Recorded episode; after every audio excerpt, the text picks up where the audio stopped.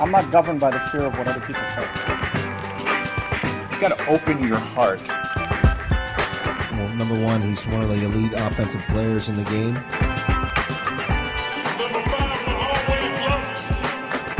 What is leadership like in today's football world? Well, Mike Sielski, it does not seem like I've seen you in a while. Why does that? You, you've been away from me for a while, and uh, I have to say I've missed you. That makes me sad.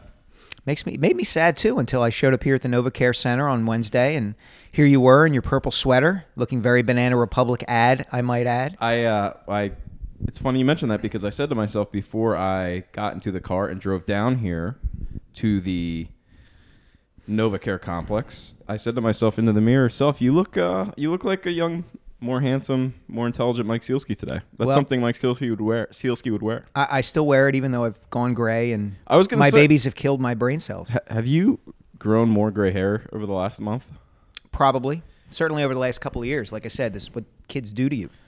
Stresses, strains, I would not. blaze in the monster machines. I would not know this. Um, anyway, you and I are sitting on the second floor of the media. What do we call this place? Complex center. The media compound. Yeah, It- It's very compoundish. it's very much that. like if Les Bowen ever started a cult, I This think this would be it. this would be where this the would be where the branch Bavidians, would you call them Bavidians? Bowenians. this would be where the this would be the headquarters. This is where the FBI would would this would launch the Yeah, exactly. You know. This would be where tragedy occurs. Yeah. Speaking of tragedy, let's uh, get on with our podcast. sure. You and I, I believe, are going. Or, or- are you flying down to Dallas this weekend? I am. All right. You I and am. I will be on our respective American Airlines flights, perhaps seated next to each other. If I can we're- only- if we're unlucky. So in all my time traveling for sports, I've never actually been seated next to another writer, even by accident. Yeah. Um, Nor have I ever been seated next to an attractive woman. That's you're striking out all over the place. I bet you I get a lot of overweight Eagles fans. A lot of bit, lot of babies, a lot of uh, overweight Eagles now, and uh, Phillies fans previously. Mm-hmm. But it's an interesting game. And Doug Yeah. Pederson, you were not here for the press conference. I was I was. I listened to Mr. Pederson, and the thing that that first jumped out at me and prompted a series of thought exercises that I proceeded to conduct within my own head as Doug Pederson was carrying on. And one of which I asked to you, which was if you were the Cowboys, Mm-hmm. would you trade Dak Prescott for Carson Wentz at the moment? No, uh, I would yeah. not. Well, no, I thought you. s- I thought you said you would. Oh no, excuse me. I would, if I were the Cowboys, would I rather? Would I? If I? If We- all it took for me to, to get Carson Wentz was to give up that Prescott, yes, I would do it. We- Excuse me. We scripted this. I, I don't. I told you. My, I'm losing brain cells daily. You're mess- hourly. You're messing it up. I'm sorry. Um, yes, I would trade Dak Prescott for Carson Wentz. As Yes. would I. And I assume in an honest moment, so would Jerry. Would you trade Dak Prescott and Ezekiel Elliott, the NFL's leading rusher, who has averaged 142 yards rushing per game and 5.9 yards per carry over the last four weeks? Would you trade Dak Prescott and Ezekiel Elliott for Carson Wentz? Probably not. You wouldn't. I don't think I would. I might, but I don't think I would. It's Okay. probably about 49 51 Okay. one way or the other. Well, this is very scientific. So, yeah. uh, and then the third question, which now obviously is, uh, I don't know. There's probably a Latin word that says it's self-evident. But, Fait um, accompli. Fait accompli. There we go. I thought that was French. Maybe it is. uh, That wasn't funny. You don't have to reward, reward that. don't patronize me with your laughter. Okay. Uh, and then the third question was: Would you trade uh, Carson Wentz, or would you trade Dak Prescott, Ezekiel Elliott, and your first-round pick next year for Carson Wentz? Absolutely not. And it's interesting. So tell me what the point of this thought exercise was. I would love to give you a point. Okay. I, have been sitting in front of my computer trying to fashion a co- a column for the last two hours as you were driving down here from Bucks County. How was traffic, by the way? Fine. Okay, good. 14 miles on 95 in 15 minutes. Good for you. What do you drive? What are you driving these days? You I'm got driving- the, uh, Bugatti. No, I'm driving a uh, the consummate uh, 21st century. Rav Four. mi- yep, father car. Is it a RAV4? A 2013 Rav Four. yes, I that I, just- that I bought six months ago. I used to date a girl that drove a Rav Four, and I used to call it her soccer mom vehicle. I'm a Surprisingly, we are no longer together. Yeah, it's funny how that works. Anyway, it You actually and- might you have and been- your charm. It actually might have been like a Ford Traverse or something like that. I think it was a Rav Four though. Um, anyway, my point was, we're we're going to talk a lot about this week and on Sunday night especially. The headlines are going to be you know, either Dak Prescott leads the Cowboys to victory over Carson Wentz, or Carson Wentz leads the Eagles to victory over Dak Prescott, regardless of what actually happens in the game, as we saw this past Sunday, where it was Carson Wentz's valiant effort in leading the Eagles to a victory over Yeah. Sam Bradford, and thus proving that he was the better quarterback because he won the game. When, Yeah.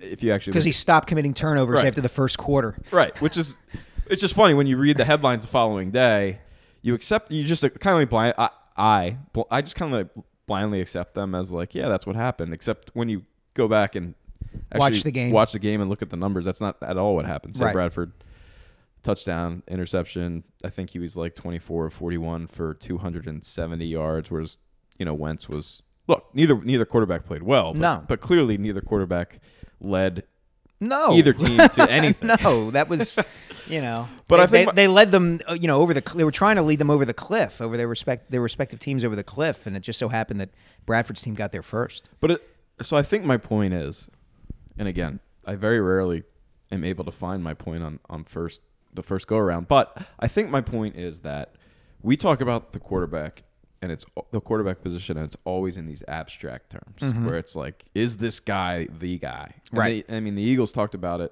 Carson Wentz in those terms. You know, there's no important. There's no position more important Right. than the quarterback position. You know, it we're self-evidentially correct in our decision to trade up for Carson Wentz because the quarterback position is the most important position. A whole lot of logical fallacies essentially Mm-hmm. built into, you know, a justification for the trade. Now, mind you, I'm not against the trade. I'm not against Carson Wentz. I've been on the Right. record as being You think he's great? Very it big- could be great. very big fan of Carson Wentz. Uh, but we all, we always then get to these concrete situations where then we look at the Cowboys and we're like, yeah, but they have a great offensive line, and man, look at Ezekiel Elliott, and, and man, Dez Bryant too. Uh, you know, compare him to Nelson Agholor, and then you just start thinking about, well, I thought, wait a minute, I thought this was Dak Prescott versus Carson, Carson, Wentz. Wentz. Do you know what I'm yeah, saying? Yeah, Like- absolutely. We, if, if we, like, we strip it of context because it's the easy thing to do. Right, but it's obvious when you look at it in actual concrete terms, like the ones that I just gave to you. Like, would you trade when when you actually put a name like Ezekiel Elliott and numbers like that he's posted Right. To that draft pick that the Eagles tr- forget the one they traded. Mm-hmm. This is just the opportunity cost. You know, like Right. like the Cowboys got their quarterback in the fourth round, and in doing so, they didn't have to use that first round pick on a quarterback. They got their 5.9 yard per carry Right. rusher, who, Right. by the way, looks phenomenal. Yes, he does. Has I watched his first two games? In fact, the only until this pa- these past couple weeks, I, I think I've missed the Browns and the Niners Cowboys games. And the first the first two um, games, I forget they were who they were against. I think the Bucks were in there. Ezekiel Elliott looked like he was having a little bit of a difficult time adjusting to the speed of the NFL game, almost in an inverted way to the way a quarterback struggles, where he was running f- too fast Right. for Wasn't letting his things blood. Develop wasn't- in yeah, front of him. And I'll tell you what, man, watching him against the Packers and uh, I forget who they played before that, but it was just very noticeable how he's such an intelligent running back, Yeah. and you can see it. I mean, Yeah. he reminds you a lot of Emmitt Smith, actually. Yeah, and it, but that I mean it's funny because you know we're talking about context and situations. You know, go back a couple of years, think about context and situations, not with respect to the quarterback position in the Eagles and the Cowboys, but the running back position with respect to the Eagles and the Cowboys. Two years ago, the leading rusher in the NFL is DeMarco Murray, behind what then as now is considered the best offensive line in the league, the Cowboys. He comes to the Eagles, plays in Chip Kelly's offense behind Chip Kelly's offensive line, and we saw what happened. The results speak for themselves. So it's it, your. I think your question is an interesting one because it's all bound up together, th- yeah, all I- of it. I, I think the way to put it best is this. This game has already been billed throughout the Pederson's press conference. It was framed by questioners as, and after the game on Sunday, it will continue to be judged, adjudicated in the through the lens of Dak Prescott versus Carson Wentz, and who's the guy, who's the better guy for the future, Right. which team is in better shape. Right. The same way the Vikings Eagles game last week was billed as now we get to see where the you know Sam Brad- should Sam Bradford have been the guy for the Eagles or should Carson Wentz have been the guy for the Eagles? Right. Well, to a certain extent. Yeah, and uh, a lot of that I think, and and I know you don't think of the sport this way, but I think a lot of that comes down to the inherent um, the, the natural inclination on the part of f- many, many, many fans, particularly of a of a given team, and quite frankly, many members of the media, to see a particular matchup as Sometimes, good, one- sometimes one and the same. sometimes one and the same, to see the matchup as good versus evil, Right. or our team versus their team. Right. And so it becomes a narrative built on characters as opposed to, as we said, what is actually happening on the field. Like last week, Sam Bradford was the bad guy, Right. and Carson Wentz was the good guy, at least in Philadelphia. And so that frames everything. That becomes, you know, Sam Bradford gets hit in fumbles after, you know, while he's still dropping back. It's called their ta- bias. Right, exactly. Their tackles can't block, and it becomes Sam Bradford is tel- terrible. Carson Wentz is great. Therefore, you know, my team made the right decision in trading up to get Carson Wentz and get Well, rid of Sam like, Bradford. and just and you're cor- absolutely correct in this, um, and it's kind of different from what I was saying, but you're right. Uh, you know, it was like Carson Wentz overcome shows his mettle by overcoming Right. his two interceptions, whereas Sam, Sam Bradford shows his true character by throwing his one interception. Do you know what I'm Right, exactly. But let, let's tr- so beyond that though, Mm-hmm. when we're just talking about the quarterback position, like this is gonna if Dak Prescott wins, there will be at least in the Metroplex Mm-hmm. a lot of I wouldn't trade Dak Prescott for Carson Wentz Exactly. straight up, you know, and vice versa with the Eagles. Mm-hmm. You know, it's going to be regardless of what happens, we wouldn't trade Carson Wentz for Right. Dak Prescott straight up. But you know, if the Eagles' offensive line struggles, it's going to be ah well, Carson Wentz couldn't overcome the offensive line. Whereas if Dak Prescott plays well, it's Dak Prescott has that offensive line. Right. You know, the same way Doug Pederson said in today's press conference, well, it all starts up front, which it does, but we we remind we remind ourselves of this with regards to Prescott and the Cowboys. We don't necessarily do it with um, With Wentz. Wentz and the Eagles. And I think my point, again, to get to it, is that the Cowboys, if you look at their roster, take the quarterback position even into it, they, they appear to be way, way, way far ahead, further ahead of, of the game. Yeah. And we kind of ignore that when. I mean, it just seems like an interesting thing to ignore because I ignore it too because I, I like Wentz and I think that they found their quarterback. Um, but they were picking in the same vicinity. Like the Cowboys actually had a worse team last year than Yes. the Eagles. Um, you know, they ended up picking number six overall without having to trade up. And now you look at these two rosters, and even though we're supposed to be at this watershed moment in the Eagles' trajectory because Wentz has so far looked like the guy the Eagles mm-hmm. thought they were drafting, if you actually look at the competitiveness of the team, the Eagles have a lot of work to do to to to you know catch up to the Cowboys. Yeah, I, Does I, that make does it does make sense. I, th- I almost Can you write my column for me? And- um, I wouldn't dare to try. Um, I think a lot of this is the belief in the Eagles organization that you can kind of shortcut the process in a way by getting the right quarterback. And, and in some ways, they were right in that regard 15 years ago with Donovan McNabb, in that by getting McNabb in 99 with the number two, they were so bad, they get the number two overall pick. They don't have to sacrifice draft picks, et cetera, et cetera. And they already have some very, very talented guys in place on their defense. So you get McNabb in. You- You're right at the cusp of um, the, the the salary cap and the the revolution in thinking. And the guy who's running your salary cap, Joe Banner, is at the vanguard of that. So by having McNabb, you allow yourself to kind of maintain this plateau where as long as you are able to to balance the cap and keep enough quality players there, you feel like you're going to be in it every single year. Right. Okay? which they were. Which they were. but never won it. correct. Now, fast forward 15, 20 years, I- would I would venture to argue if if you can't handle the salary cap now as a franchise in the NFL, you should dissolve your your franchise. You, everybody knows how to do it. It's there's no great advantage to it anymore. So the question then becomes Well, unless you're the Saints. yeah, right. so the question then becomes okay, well, how really are you building the rest of your team? It's not enough just to have Exactly. the really good quarterback. It's not enough to have Andrew Luck. You've got to be able to draft the tackles. It's almost like you were reading the one semi coherent thought. coherent thought that I have written amongst the thousand words that I have on my my. Uh, Mike Sielski walks into the office, so uh, we should probably set the show up a little bit. A little bit, yeah. So Mike, who came dressed today as the Angel of Death, Black sweater, black jeans. he looks like the, he looks like the villain in a uh, CBS Friday night I do. uh, stock you I'm know, gonna dress like, this Las when, Vegas. when the kids come to my house for Halloween. You know, Just- you, I can't make this reference because I can't imagine you've actually seen this. But last night I sat down and watched a new Amazon Prime series called Gotham. I've uh, um, not the one that's on Fox about uh, Batman, the rise of Batman. Oh wait, wait, it's not called Gotham. That's called Gotham. Okay, This is called Goliath. Goliath. I've heard of it. Billy Bob Yes, Thornton. I haven't yes. watched it yet. You know, very very subtle imagery in the title. Um, Yeah, but uh, Billy Bob Thornton, it, it, it they picked that instead of Gomorrah. Yeah, exactly.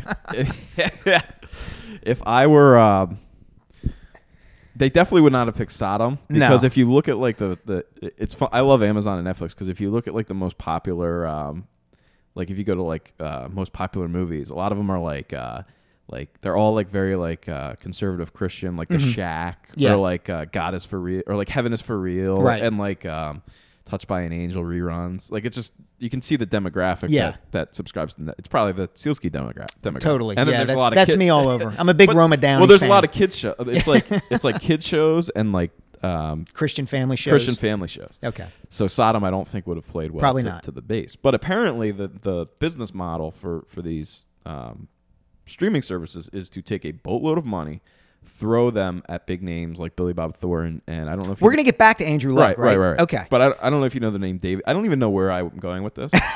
but uh, you throw them at Billy Bob, people like Billy Bob Thornton, William Hurt, and uh, David E. Kelley. Do you. Yep, know who he is? yep. L.A. Law. That Yep, was, sure. That's right in your wheelhouse. I loved L.A. Law. Loved it. and they throw them the money. They throw Susan them. Dey, Susan Dey in her prime. Holy cow. I have no idea who that is. uh, did she play the Angel of Light Untouched by an Angel? She did not. She played the. She was the second build uh, character and actor slash actress on L.A. Law. It was Okay. Ha- Harry Hamlin, then Susan Dey. Well, David David E. Kelley's uh, filmography looks a lot like our economy over the last. Uh, Yeah, he peaked in, in the mid '90s with Ally McBeal, and right. then it's been downhill it ever like since. Boston Legal, and then whatever.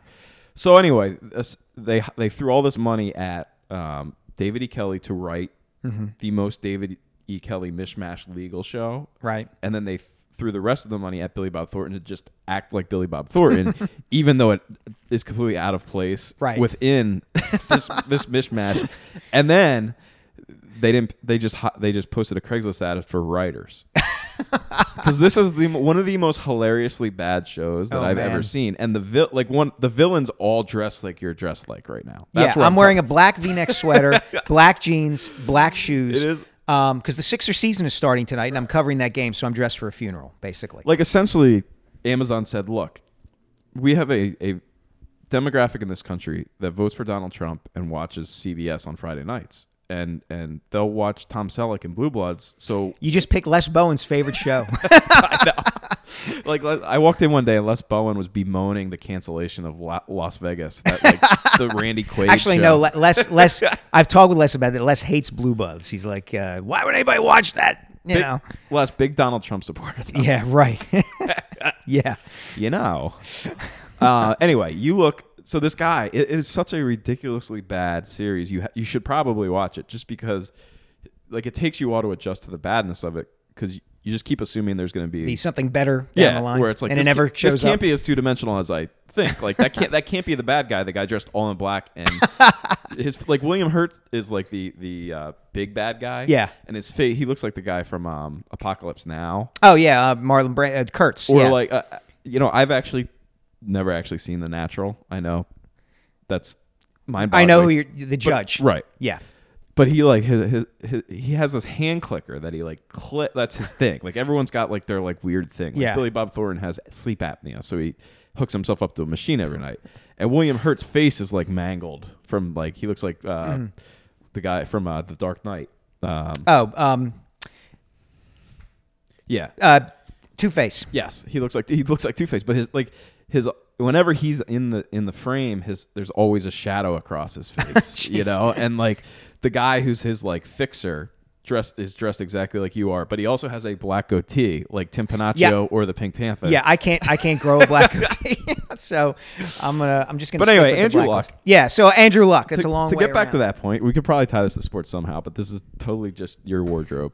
um, Andrew Luck has not improved the Colts' performance in his five years in the National Football League. I mean, they made it to the They got to within a game of the Super right, Bowl. but I mean that's you know whatever. That's there's a lot of variability when you get to the playoffs, and you only have to win one game to get to the AFC Championship game when you're beating up on the AFC South.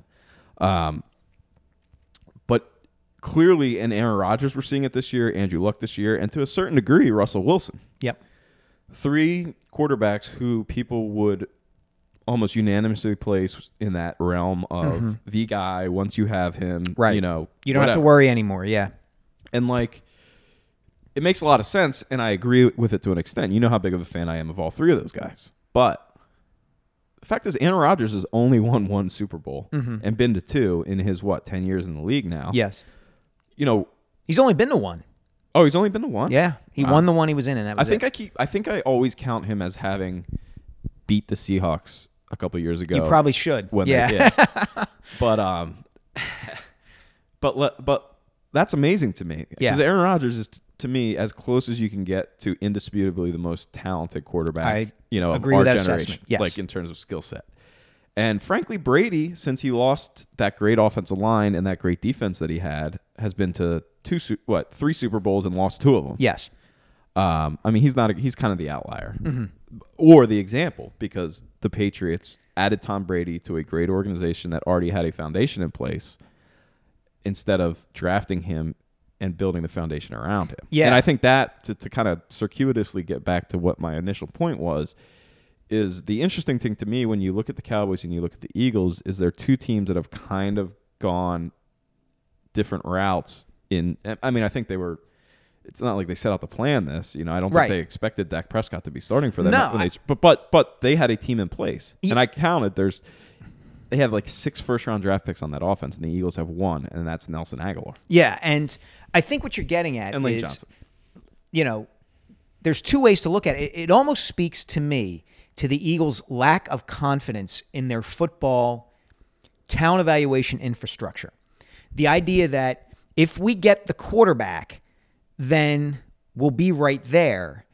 And that almost, not, not that they're going to not look for good players, but in a way, it kind of like takes the burden off of them to nail every single draft Exactly. pick. And it takes the responsibility off them to do something that I know you've written about, I think last week, which is settle on a philosophy of the kind of player and the kind of system that defines our organization.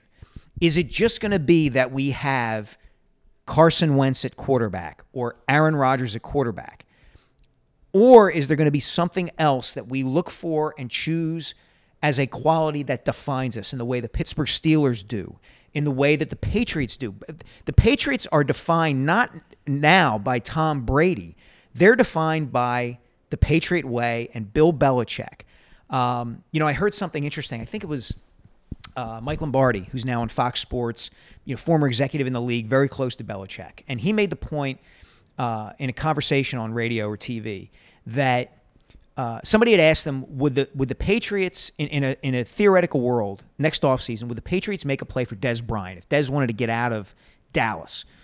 Would the Patriots go after him in the same way that they went after Randy Moss ten years ago and bring him in with Brady and you know he has an explosive season and the Patriots are great and Moss resurrects his career? Would would Dez Bryant do the same thing? And Lombardi's answer was really interesting. He basically said, I don't think he would, because at that time, Randy Moss was at the bottom of the barrel. He was playing with the Raiders. He was a value. he, he, he, he was, you know, they could sign him for a one or two year deal at relatively minimal money, and he would come in and just be a guy initially and then resurrect himself into a, a great receiver again. And he said one of the things that Belichick keeps an eye on is who has performed for him and the value of that within the locker room. And he's not going to bring in somebody like Dez Bryant at this time who would command more money than Brady or even a Julian Edelman. Not that Julian Edelman is better than Dez Bryant, but it's about the message it sends and the culture within the room that here's the new guy who came in and he hasn't done anything for this franchise. And he's now making more money than Tom Brady or that veteran linebacker who's been here seven years and helped us win a bunch of division titles, or Julian Edelman, or whoever else has been part of this thing for a while. And I wonder, I mean, the Eagles certainly did not think that way within the last several years. You know, they didn't think that way last year with respect to bringing in all these free agents and, and trades. They didn't think that way in 2011.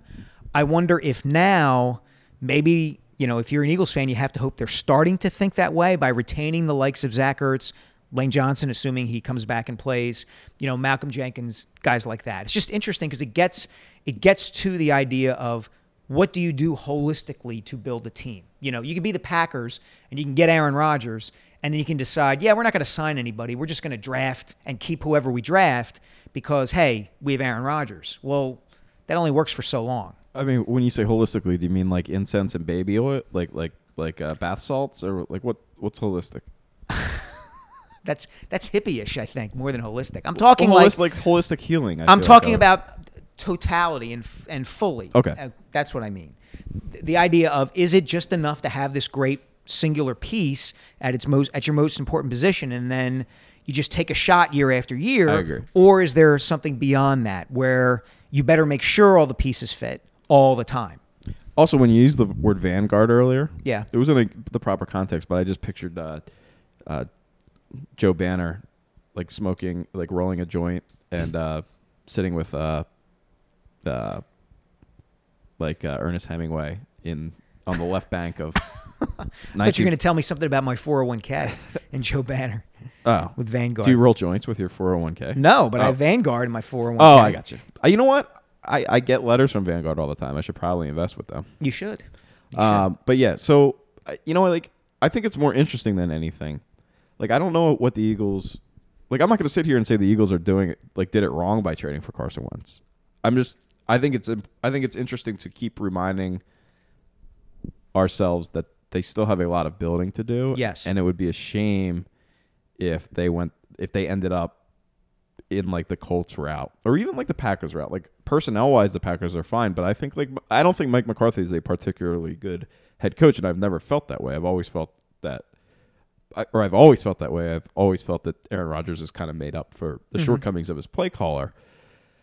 And I, I feel like like I thought of McCarthy when you you were talking about bringing a guy in here and just kind of saying like, all right, well, we have a big margin for error now because that's Right. almost how Mike McCarthy calls games. You Right. know, it's like just drop Aaron Rodgers back and have him like buy time with his feet until he can throw a twenty yard completion. Yeah. you know, rather Yeah. than like methodically actually call an offense and game plan for an opponent. Yeah, Um, it's interesting. but it's- uh, just to, pi- to, I mean, and we can we don't have to get into this now, but it's it, to me, it's an even more interesting question. Take it out of the realm of football. It's an even more interesting question in the NBA because one player can make such a difference. Like I don't think the Cleveland Cavaliers, you know, went from being a really terrible franchise to rethinking everything they did and coming to some brilliant realization about what it takes to be a winner in the NBA. I just think they got lucky that they got the number one pick the year LeBron came out. And then they were even more fortunate that he was from Akron, so that when he left, he'd want to come back. Right. You know, that doesn't make them brilliant, you know. So, but there are teams like the San Antonio Spurs that or the, do War- or that- the Warriors. or the Warriors that do believe in that culture thing. And while it's easy to chalk it up to, hey, they have Steph Curry or they have Tim Duncan or Kawhi Leonard or whoever, you know, there is something to that. You can see it in what they do and how they do it. The um, and again to pick up on a thought I think I left off in the middle of. The, the second is- season of Blue Bloods. It is Wednesday. We are in the second floor of the media compound at the NovaCare Center. You are getting ready to go across the street, and then across another street to uh, the Wells Fargo Center, yes, or in KYW 1060 style, the center. the center. Yes, actually, in Sixer style, they wouldn't call it the Wells Fargo Center for a while. That's right. Are they back to? I don't know. I don't know. I would. I would ask Scott O'Neill, their CEO. What but I if don't they think he's just- talking to me anymore. What, what if they just ran? Well, hang on for a second because that's interesting. But what if they just randomly decided to start calling it like the Bank of America Center? Like, would there be legal recourse? Yes, Uh, I think so. All right. Well, Yeah. let's talk about your and Scott O'Neill's relationship now. What what happened? Well, a couple years ago, was it a couple years ago, maybe a year and a half ago? Uh, Did you put baby in a corner? no, I did not. Um, last year it was. He um, he spoke at the Rothman Institute Okay. event, and uh, Dan Gelston from the Associated Press and I talked to him afterwards, and he basically accused people who were critical of the Sixers of not bleeping knowing what they were talking about. And Dan and I quoted him on it, and he didn't like the fact that we quoted him on it. So I mean, did but like, did you guys body snatch him and say those words for him? Like, what No. was his what was his issue? His issue was he claimed it was off the record.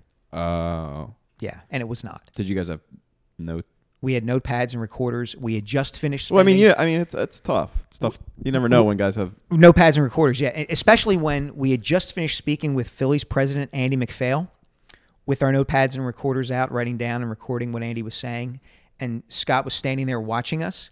And then we literally turned from Andy to Scott and began talking to him. I can understand why he might think it was off the record. Well, we all know it wasn't your fault. It was Sam Hinkie's fault. Yeah, totally. Totally. So you're getting ready to cover the NBA. What? Not not the NBA opener, but the Sixers, Sixers opener. Yep, against the Thunder. By the time anybody listens to this podcast, Joel Embiid will already have his 30 points and 20 rebounds in 10 minutes. but yeah. So what? So I haven't. I've kind of zoned out on the Sixers here lately, uh, for whatever reason. Where are we at with regards to how much we expect Joel Embiid to play this season? Brett Brown has said going into the game tonight that he's going to limit Embiid to 20 minutes, Okay. just to tonight. So that's more than I was would even think. right. And, and that doesn't surprise me from this standpoint. They'd said going into the preseason, we're going to limit this guy, we're going to limit this guy. Well, the first night, the first preseason game in Amherst against the Celtics, they said we're going to limit him to 12 minutes. Well, they limited him to 13. So right out of the chute, they were already exceeding whatever expectations and limits they were going to place on him. And by the end of the preseason, they moved him up incrementally, game by game by game. Um, and I honestly think take take the doubt about whether his foot is going to refracture aside. It's going to be really hard for them to limit. It's going to be really tempting for them to not limit his minutes because he's really talented. But you He's don't think really they good. should, right? According to your column, or my- That- my I didn't read the is- column. I read the headline. Yeah, my feeling is based on what I've I've gleaned from talking to people around the team, the limitation that they're placing on him minutes wise is is virtually it's almost entirely out of conditioning. The idea of he hasn't played in two years, he's never played an 82 game season. You know, we don't want to wear him out. We don't want to, you know, have his tank on empty by the time we get to the end of January. But in terms of his foot, and limiting his minutes because he might get hurt again, that's not a factor. You know, they're not limiting him in practice in any way. At the end, I was at practice on Monday, and they did this kind of uh, half-ass drill at the end where Embiid would catch an outlet pass at half court and dribble against five assistant coaches and trainers and team doctors and staff members. That, that was actually the other starting four. Yeah. well played.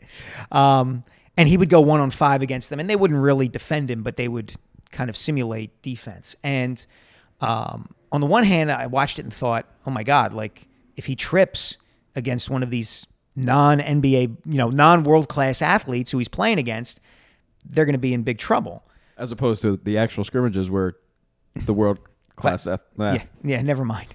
Um, but the more I thought about it, the more I thought, well, you can't, you can't live like that. You cannot just live your life or have this talent and keep him wrapped up like that You all sound, the time. You sound like the chipper. A little bit, yeah. You sound like you're lecturing Bob Brookover right now.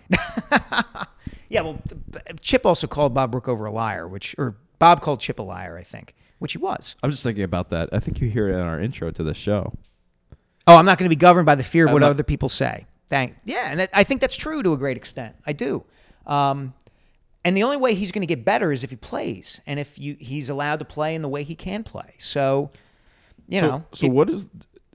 Has anybody actually from the Sixers or from an independent medical expert said what the risk of refracture is?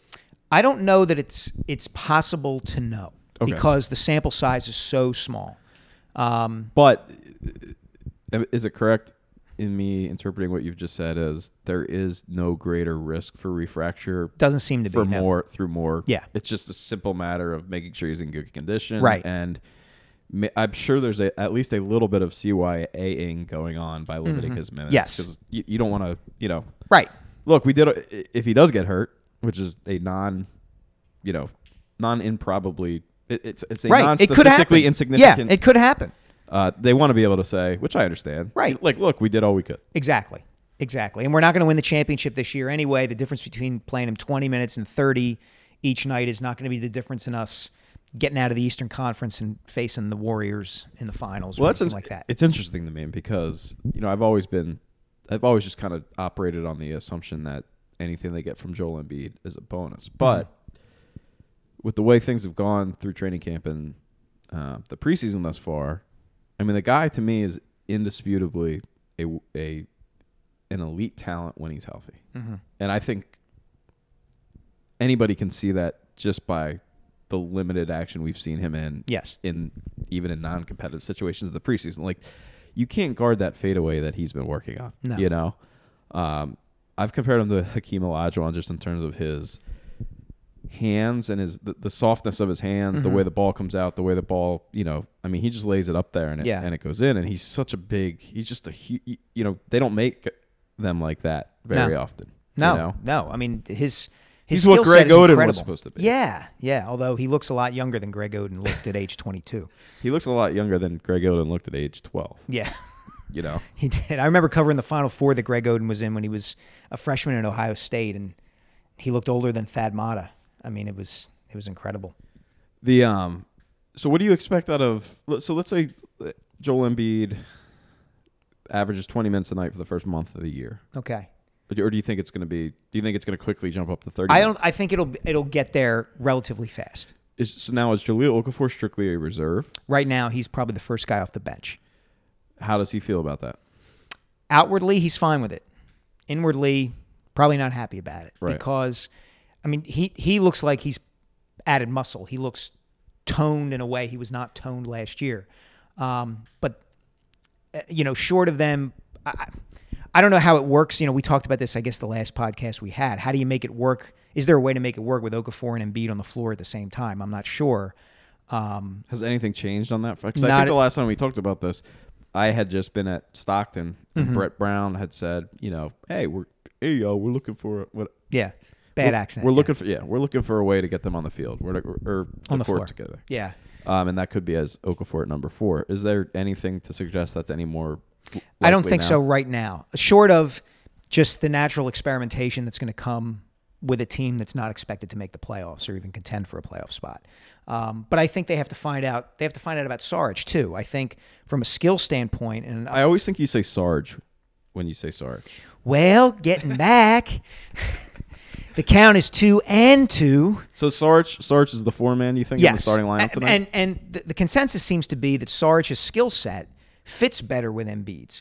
Um, you know, he's a much better passer than Okafor is. Um, he's a better outside shooter. He, he he showed in the preseason that it looked like he could hit an outside shot, which was there was some concern about.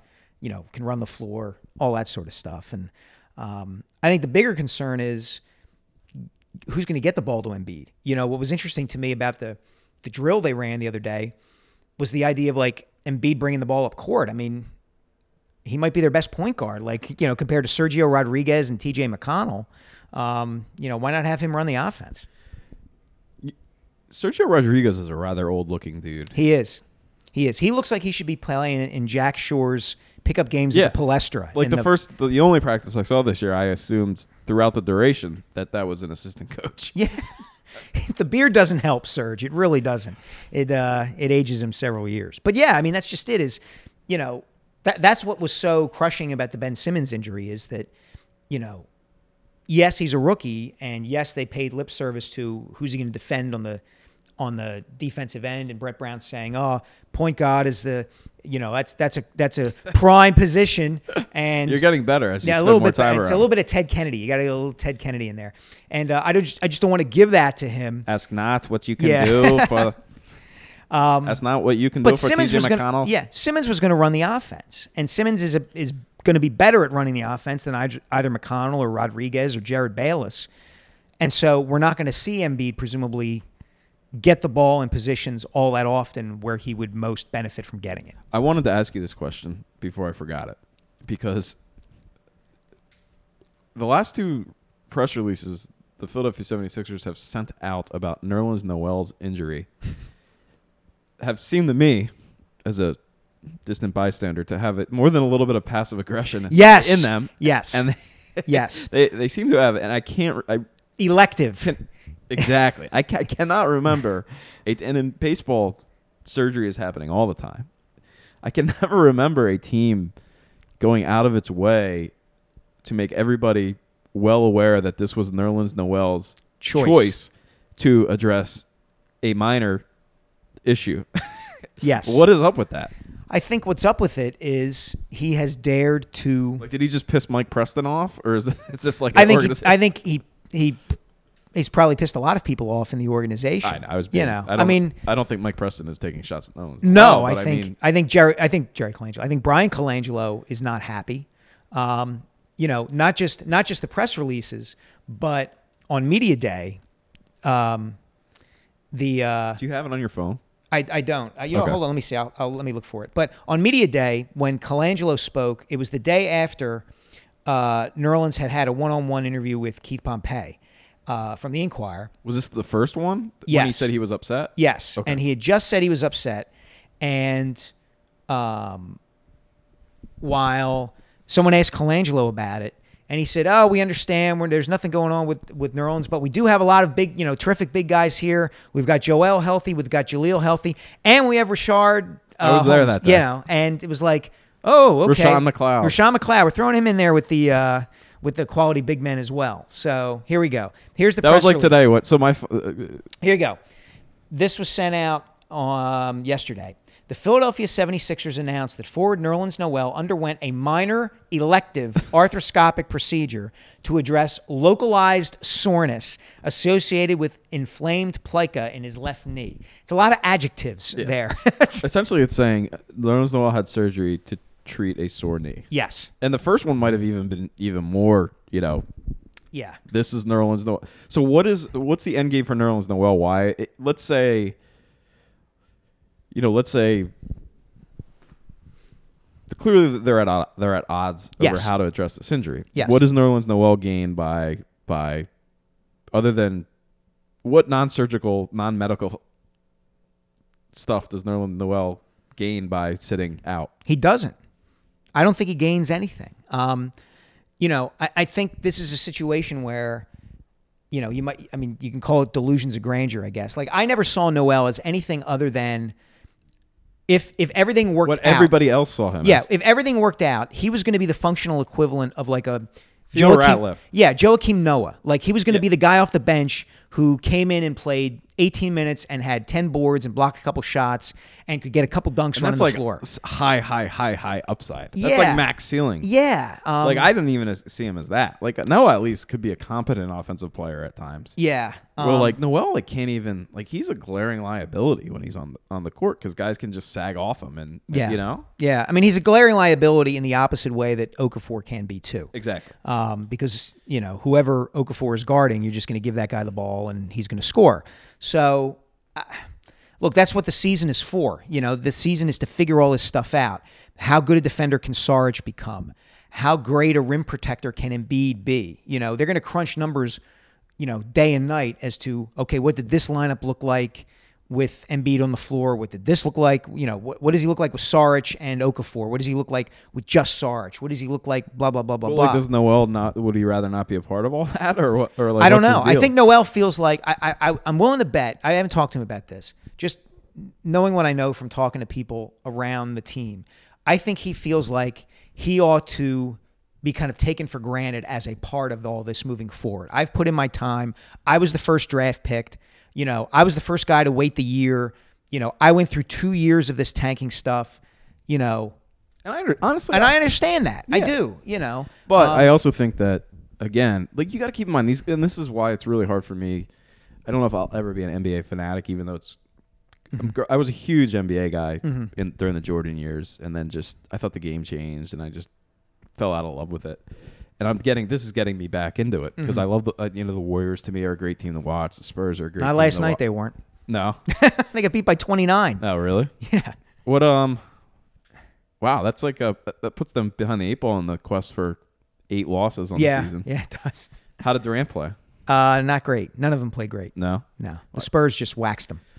Yeah, I mean. So anyway, so your point. they're a pretty good team too. Yeah. but anyway, um, it, it's like that's the one thing about the NBA. I, I, it's just tough to get over. These guys, like they're they have these handlers since they're like 11, 10, 11, Yeah. 12 years old, and it it sucks because like it's like John Calipari's invent. You know, not Mm-hmm. just Cal, but like ever since this one and done stuff, like you're like guys are getting recruited like they're NBA players at the age of twelve. Yeah. you know, like you're you have like guys are committing you know off their freshman AAU teams, they're they're thirteen and under teams, And like these guys just don't get a realistic view of Right. themselves. And Right. I, I just get the sense that Noel, more than anybody else, suffers from that. You know, because clearly he's been the cock of the walk since he Yes. was, you know, Yeah. whatever. I mean, he's he's he was until he, you know, tore his ACL. He was the unanimous number one overall pick in Right. the draft, and yada yada Right. yada.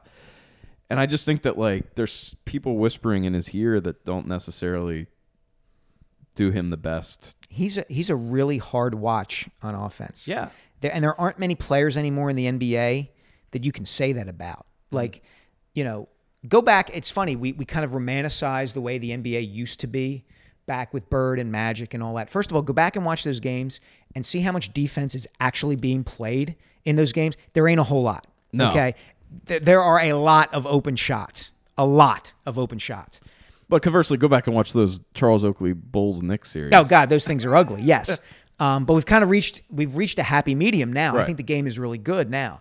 Um, but go back and watch those games. There are some really non-functional offensive players back then. dude. I mean, look at look at the guys uh, who surrounded Jordan for his first Yeah. three titles: Will Perdue, Bill Cartwright, Yeah. Horace Grant. Like, you know, you know. But but Noel is like that. Right. Like he is not functional offensively Right. if he's not dunking the ball on a rebound or throwing it down on the break. And he's fast, and he can that speed and the length he has makes him a terrific defensive player. Hey, he might. But- they should sign him to play wide receiver. Yeah, there you go. The trade the Sixers and Eagles But I guess trade Nelson question- Aguilar for Nerlens Noel. But I guess my question is,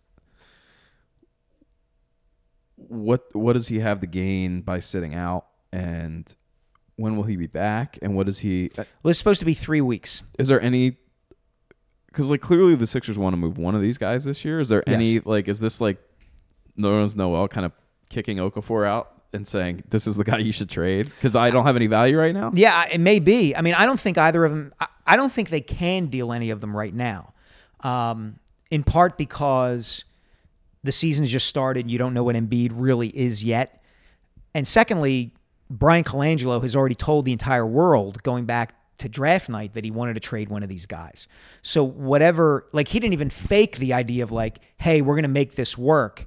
You know, we're still in development and we're still going to try to see what we have and who knows we could keep all these guys. He he wasn't playing that at all. He's like, yeah, we're we got to we got to get roster balance. And the whole league looked at him and go went, "Oh, okay. Good to know. Now we're not, you know, you you know, you're going to have to uh you know, give us the kitchen sink to But I guess what I'm saying is like if Noel take one of wants these guys off your hands. if Noel wants to be somewhere where he's wanted, he's gonna have to play his way into that. yes, you would think. So I, I just don't nec- I don't really understand what if this is. I don't know. Noel.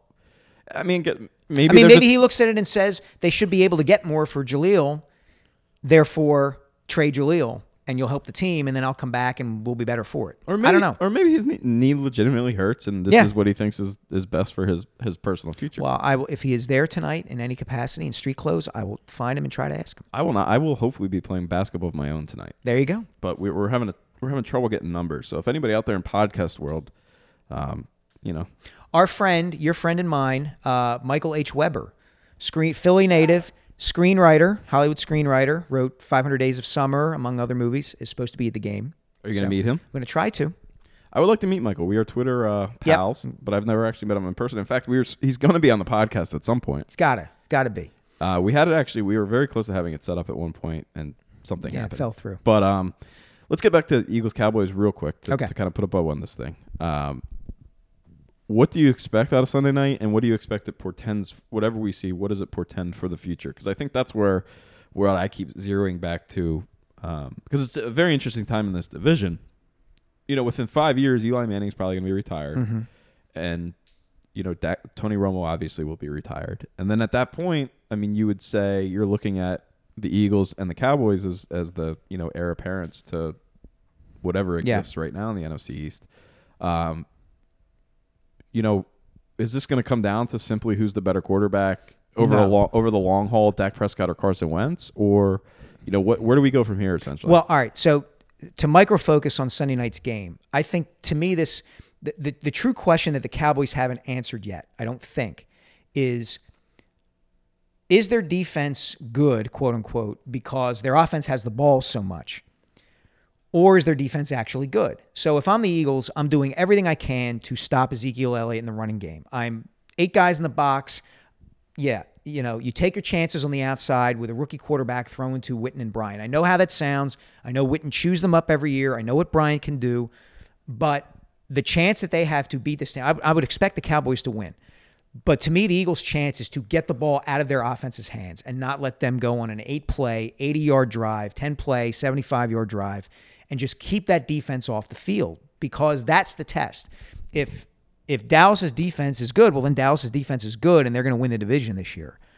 But if it's not, then that's a, that's that's a different matter entirely. And can the Eagles exploit that? So I, I think this has a chance to be a very high scoring game, like a surprisingly high scoring game. Um, and I say that because Cedric Thornton plays defensive line for the Dallas Cowboys, Yes. and that tells me that they can't rush the passer Right. on a consistent basis. And and that those are the teams that have given the Eagles trouble thus Yep. far, and and teams that have not been able to make Carson Wentz think fast have been shredded by by this Mm-hmm. Eagles team. And I'm very that's that's the matchup I'm most Yeah. curious to see is is Wentz against that defense because I have I was not a big believer in that defense at the beginning of the season, and as you said, it's very hard to really tell what what Right. to make of it thus far. You know, Yeah, it is. I mean, and we asked that question about them two years ago and the year before that. And the weird part was like they played Chip Kelly's offense initially better than anybody else did. Like when Chip was fooling everybody else, he wasn't fooling them. yeah, it was weird. Like so, like two years. I think It was 2013. They- 2013. They, were supposed. They looked like they were going to have like an all time awful defense. Yeah. and